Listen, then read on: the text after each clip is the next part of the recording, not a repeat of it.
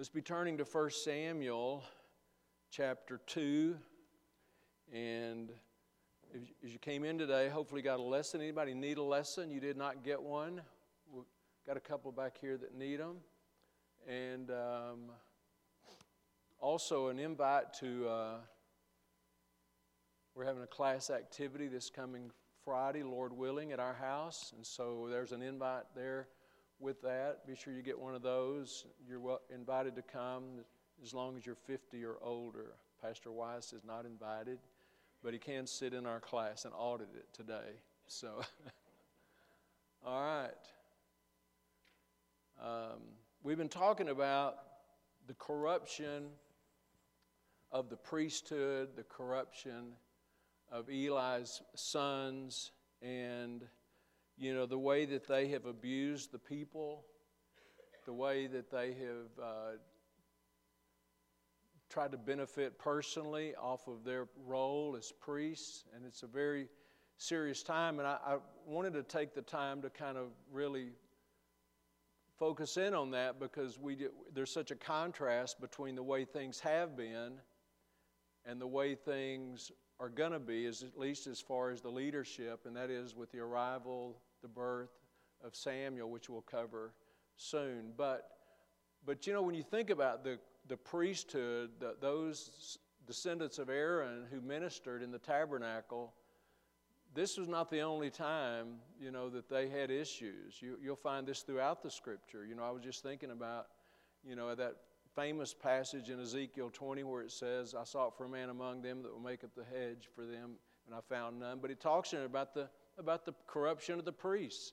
And so here these were people, they, would, they did not they were not called individually to the priesthood. They, they were placed in that because of their relationship to Aaron, descendants of Aaron. So, so we're going to look at this again in 1 Samuel chapter 2. And let's begin reading in verse 22, where it says, Now Eli was very old, and we don't know how old, old was, but we do know that if you look in chapter 4 and verse 15, two, a couple of pages over, this is right before Eli's death, he was 98 years old. And his eyes were dim. We can really relate to that, that he could not see. It doesn't say this, but he probably had ears that could not hear either. So we, we can relate to some of his problems. But so he's an old man. And in our text here in 1 Samuel 2, verse 22. Now, Eli was very old and heard all that his sons did unto all Israel. So, what was happening was not in secret. He was hearing about this from other people. One has to wonder why he had to hear it from somebody else, why he couldn't see it with his own eyes. But anyway, he was very old. He heard all that his sons did unto Israel and how they lay with the women that assembled at the door of the tabernacle of the congregation. So this adds another layer to their sins. They were not, they were not just abusing the priesthood, taking more of the, the, the offerings than that they were supposed to, being abusive to people, taking what should have gone to God first. I mean, these are all, but, but along with that, they're living in immorality, which, by the way, a person's character will show up in a lot of different ways. And, and this is what we're seeing here. So they lay with the women that assembled at the door of the tabernacle of the congregation. Verse 23 And he said unto them, Eli said unto them, to his sons, Why do you such things? So he's going to reprimand them. For I hear of your evil do- dealings by all this people. I'm hearing it by all this people. Nay, my sons, verse 24, for it is no good report that I hear. No one says anything good about you. It's all bad, it's all evil. You make the Lord's people to transgress. You're supposed to, you're a priest, you're priests, and you're causing people, influencing them to do wrong. Verse 25 if, if one man sin against another, the judge shall judge him. But if a man sin against the Lord, who shall entreat for him? Notwithstanding, they, talking about his sons, hearken not unto the voice of their father, because the Lord would slay them. So let's talk about these verses together. And if you're looking at your notes, number one there, Eli reprimanded his sons. He, he verbally reproved them, rebuked them. Honestly, it was probably, it was definitely too little, and it was probably too little too late. But he reprimanded his sons. As we said, he was very old. And B, there under uh, one, he had been told how the sins of his sons had hurt many. It's, it's, he heard this. this it's like they're toxic, it's like their testimony is damaging to others. And they were guilty of this immoral activity. And it says, with women at the tabernacle. Now, that doesn't mean that it necessarily happened at the door of the tabernacle. And I referenced a, verse there in Exodus where women were involved in various things having to do with the worship and tabernacle. But whatever it was, it was not good. This was a very, very corrupt and evil day and a sad day there in Shiloh. So, D there, he confronted his sons and he reproved them, but he took no corrective action or removed them from their positions. You know, it's, it's obvious, I think, as we look at this passage, you know, we, on one hand, we say, well, at least he confronted them, but, but it wasn't a strong confrontation. It was a silly question, really. Why are you doing this? Well, they were doing this because they were carnal and evil. That's why they were doing it. And he really did nothing to stop it. And, and as we said there in uh, E, there, he, their behavior was causing God's people to sin. And so it's just a horrible thing and God's going to deal with it. And the reason God's going to deal with it is because Eli won't deal with it. You know, if Eli would have dealt with it, then it could have been probably a better outcome. So, F there, from verse 25, Eli showed to them, wanted their sons to see that their sin was really against God. And he said this in verse 25 If one man sin against another, the, the, the judge shall judge him. If you got two people and they've got a conflict, there's a, there's a contention, then you can take them to someone and that judge will make a sentence. The judge will give a sentence, they will give an answer, they will determine what's right and wrong. But then he says in verse 25, if a man sin against the Lord, who shall entreat for him? In other words, if you're tr- sinning against God, then who's going to make the judgment? And the answer is God's going to make the judgment. God's going to deal with it. And, um, and these sins were against God. I mean, this was not just, it's one thing, it'd be one thing for a man to have commit an adulterous act with someone in the community or whatever. But when you're doing things, stealing, basically taking the offering doesn't belong to you, when you're doing these things, ab- abusing people verbally, bullying people, and then, right there, near there, you're engaged in this immoral activity. Um, that's, that's, to me, much, much worse. And any kind of sin is sin, but this is much worse. It's just vile and it's ungodly, and it's going on, and it's being offensive to people. So, last part of verse 25, they hearkened not unto the voice of their father, because the Lord would slay them. So, the sons ignored their father's reproof, they didn't listen to him. And again, this is nothing new. You know, when Lot tried to talk to his sons in law about God's going to God's going to judge us, God, the, you know, God's going to judge the activity, they just mocked at him. They, they did not respect him. He had, they had lost the respect of their father. Here again, these sons were so full of themselves they couldn't respect their father. So it's a dark time. Now, again, historically, it's good to know this. These are things are in the Bible that we would know them. God wants us to know this kind of activity was going on. But one of the reasons we like to look at is because we see the need for a drastic change in the leadership in Israel. And that is that God's going to judge Eli and his sons and all the while this is going on, again, I, have said this before, but we see the really the, the providence of God that God has a young man who is being prepared that will give some sanity and clarity and godliness to leadership in the nation of Israel. And his name is Samuel. And so this is the way God works. Sometimes things don't go the way even that God would want them to go. but it doesn't stop God from working. God will raise up someone else, and that's what we're going to see here in just a moment in this passage. So God's going to kill them uh, for their actions. And just a, re- a, reminder there, the last part under one there, I, that the sons of Aaron, Nadab and Abihu, were also killed for misusing the office of the priest. And let's, let's look at that quickly over in the book of Numbers, Numbers chapter 3, and um, verse 4. It says, And Nadab and Abihu died before the Lord when they offered strange fire before the Lord in the wilderness of Sinai, and they had no children, and Eleazar and Ithamar ministered in the priest's office in the sight of Aaron their father. So Aaron had four sons Nadab, Abihu, Eleazar, and Ithamar. These are descendants of Aaron. And two of those sons, who had no children, were killed because they offered strange fire. Again, when you're tampering with the worship of God, God, God deals with that. God, God takes that very seriously. And by the way, we ought to take seriously, you know, God's work being done God's way.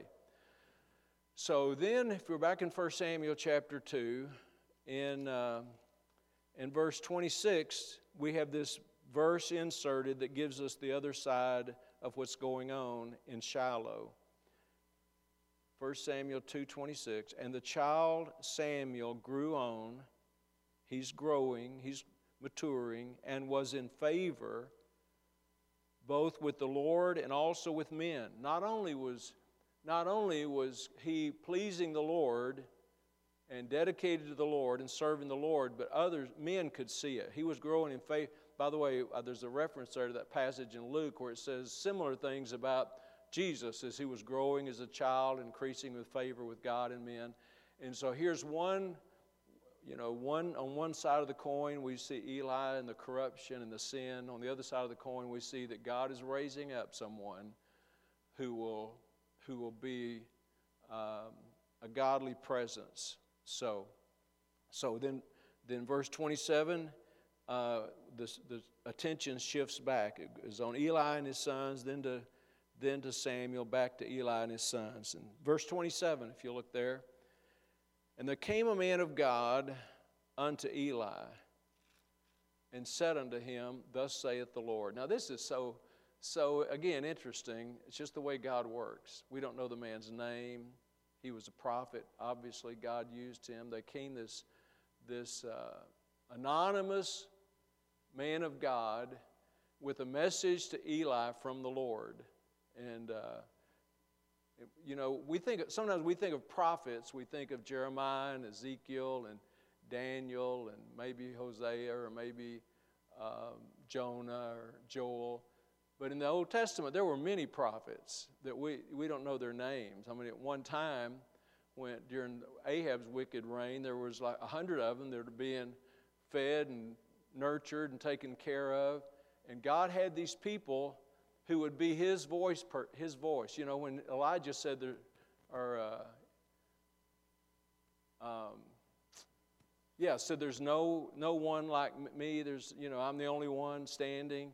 And God says, no, I've got thousands more out there somewhere, which is good, isn't it? God, God had these people. God dealt with them. Now, we don't have those kind of prophets now. Prophets now proclaim what God has already said, but in those days, prophets would give a word from the Lord. This is what God said. And just so you know, you know, a lot of these, uh, or some of these, uh, I'd say charismatic type churches, they'll have somebody stand up and give a prophecy, thus saith the Lord. God is, God is not speaking extra biblical revelation to men. God has already spoken to us through His Word. And prophets today don't get a word from God into them individual. They speak the word from God that God has given us in His Word. So, anyway, God raises, there's this prophet comes to Eli and says in verse 27 Did I, this is God speaking, did I plainly appear unto the house of thy father when they were in Egypt in Pharaoh's house?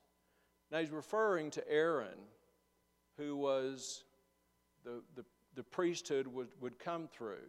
And, and, and Aaron, who was a brother uh, to Moses. So he says, Did I plainly appear into the house of thy father when they were in Egypt in Pharaoh's house?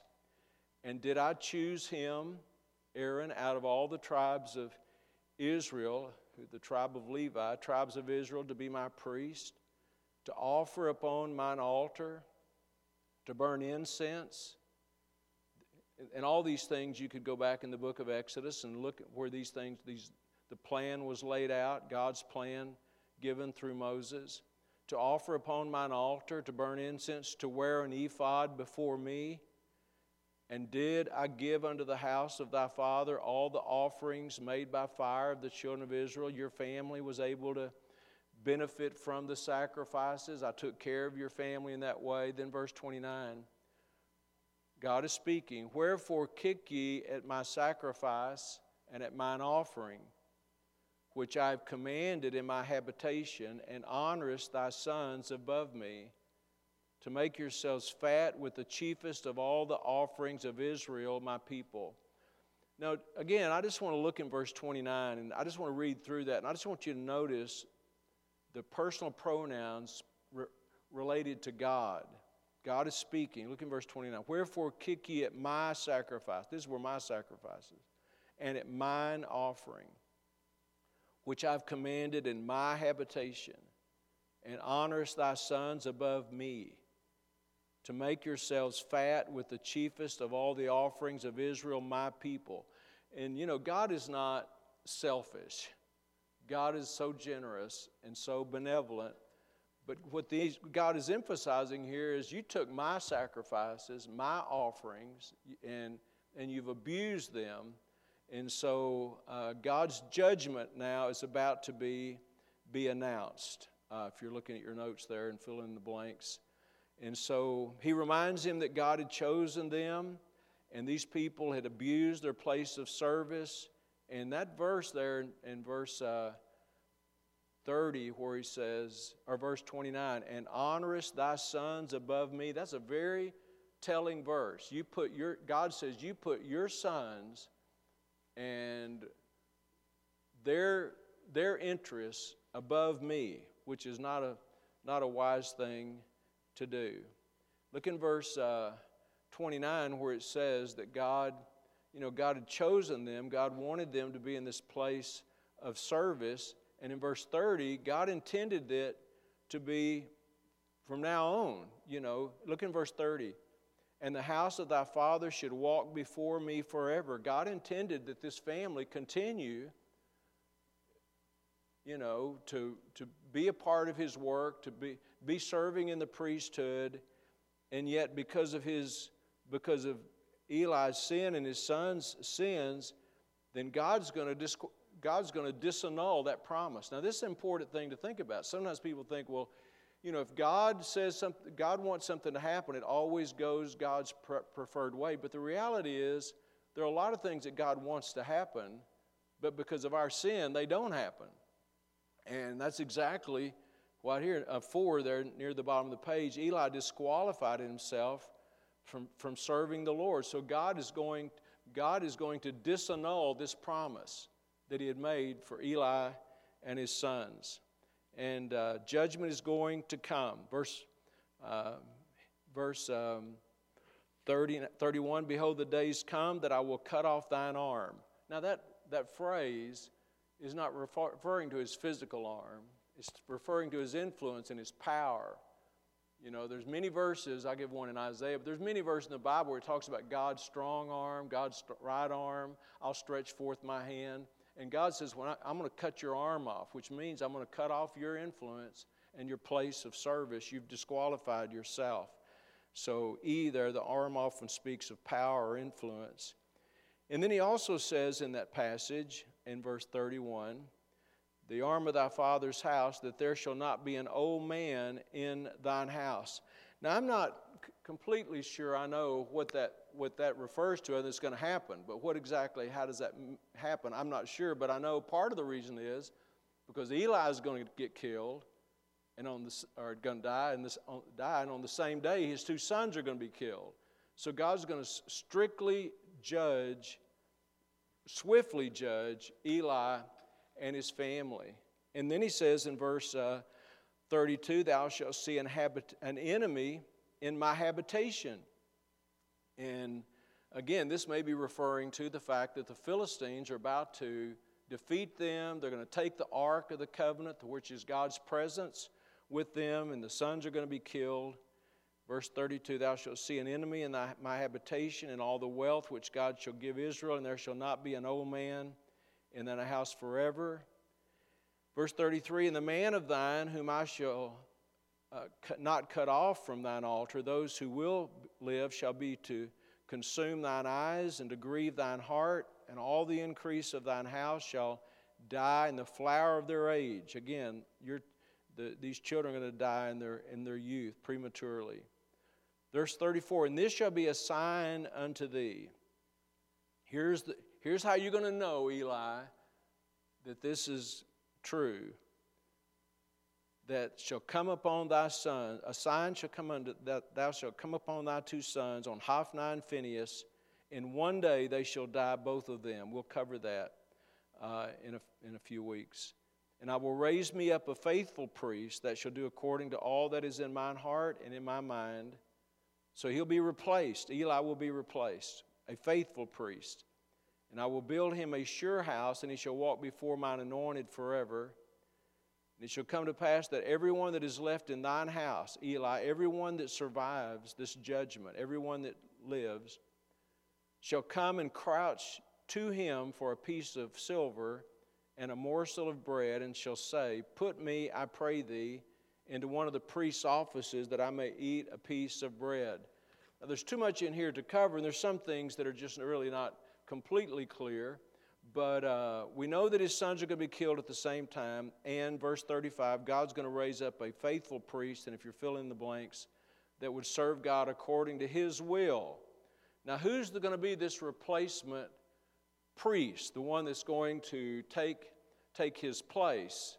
And um, just here's some thoughts. Number one, Samuel, who was not a descendant of Aaron, he would not be in that priestly line, but he's going to function as a priest and a prophet, and he's going to be a faithful servant. But number two, if you read over in 1 Kings chapter 2, Solomon is going to remove uh, Abiathar, if you're filling the blanks there. Solomon removed Abiathar, who was a descendant of Eli. He was actually one of Eli's descendants. Solomon's going to remove him and install Zadok in his place. So basically, they're taking uh, the descendants of Eli and replacing them uh, with other priests. And another, uh, uh, talking about this faithful priest who will reign forever, there's another faithful priest coming too, and his name is Jesus, the high priest, who would be a priest forever after the order of Melchizedek. And so here again, God's God's plan for Aaron and his sons would be that they would continuous priest, but because of Eli's sins and God's, God's plan is going to go forward, he'll raise up someone else. God, is, God can do that, and God is doing that. And uh, his descendants, number four, future priests, would, would come to this future priest and beg for a place of service. So, what a contrast there, number five, at the last of that section. Here, Eli's family had lived, gorged themselves on the sacrifice, fatten themselves with God's sacrifices, and now in the future his descendants will be begging for food, you know, which again, you know, just tells us that it just doesn't, sin never pays. The way of the transgressor is hard. And it may not just affect us, but it could affect those who come after us, you know. So, so let's just quickly think about the lessons we can learn from this that I think are very are, are worth our attention. For, number four, is just First of all, just because a person is aged or mature, someone's old, does not guarantee they're going to stay faithful. You know, he's an old man, but in his age, in his old uh, aged place, he, he, he departed from any faithfulness he had. B, so that's, that's another thing. Don't just take, take it for granted because we're getting older that we're always just automatically going to be more faithful. No, we have to we have to be disciplined and dedicated and separated, whatever place in life we are. B, Eli's sons reveal where unrestrained indulgence can lead and to an ugly, vile place. I make a comment here because, uh, you know, we, when we read this, we think about modern sex scandals even among churches in our own, in our own lifetime. And again, it's bad. People are people, and people are going to make mistakes. But the worst thing about it is when it's not reported, it's not dealt with. And that's the way it was in Eli's day. You know, there's just a cover up.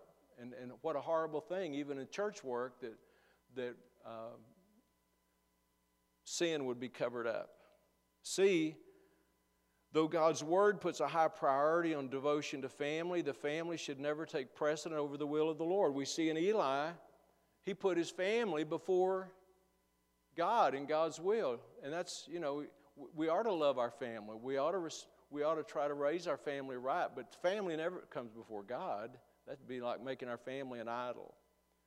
D, God is forbearing and merciful. But sometimes He determines that swift and severe judgment is necessary. God has deadlines. We can't see those deadlines, but they're that, God has them. And we ought, we ought to know that. Just because God is not dealing with something severely now does not mean God does not have a plan together and He's going to deal with it severely. And then finally, in these lessons, just practical thoughts, we see in Eli's family how it's possible for people to forfeit the blessing God wants them to have. God wanted Eli's and his sons to continue to serve as priests. And I know, see, again, people to say, well, if God, if that was God's will, then, then uh, it's, it's going to happen. You know, God's, God's will is not always, you know, God's not willing that any should perish, and yet some people are going to go to hell because they don't, you know, because they don't receive Christ. They don't put their faith in God's plan. So here's, here's a place where, you know, someone is disqualified from something that God wanted them to have. So, any questions about the lesson or thoughts about it? We have a few questions here at the bottom we can talk about. But if you have any other questions, I've kind of rushed through this, but we covered a lot of territory today. Um, let's just think about these things. First of all, can you think of an example, and this will be a personal thing, maybe where you've struggled to maintain some spiritual discipline in your latter years?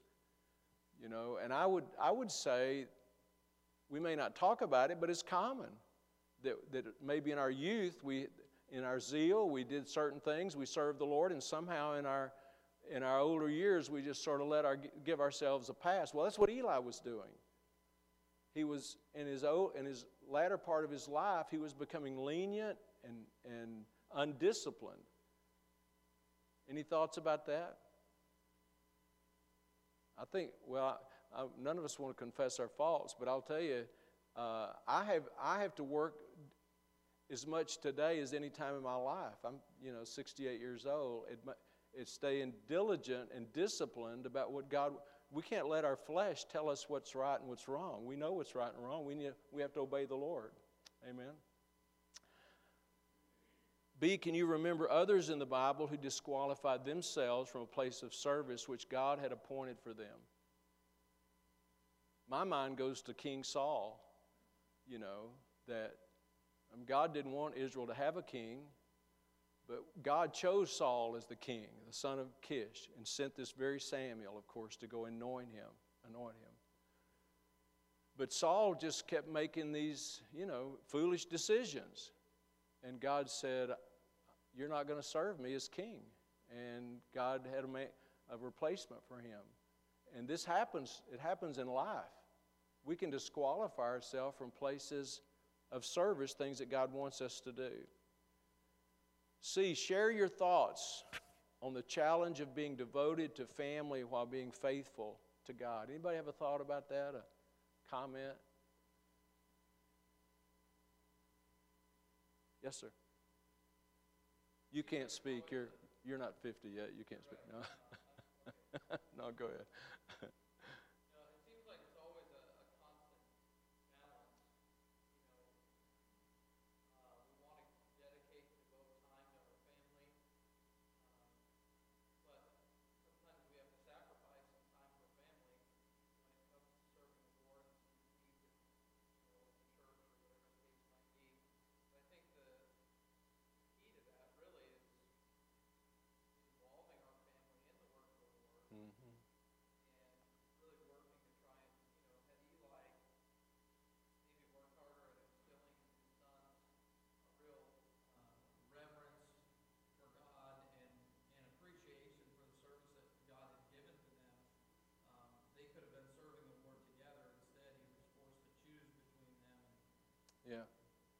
That's good.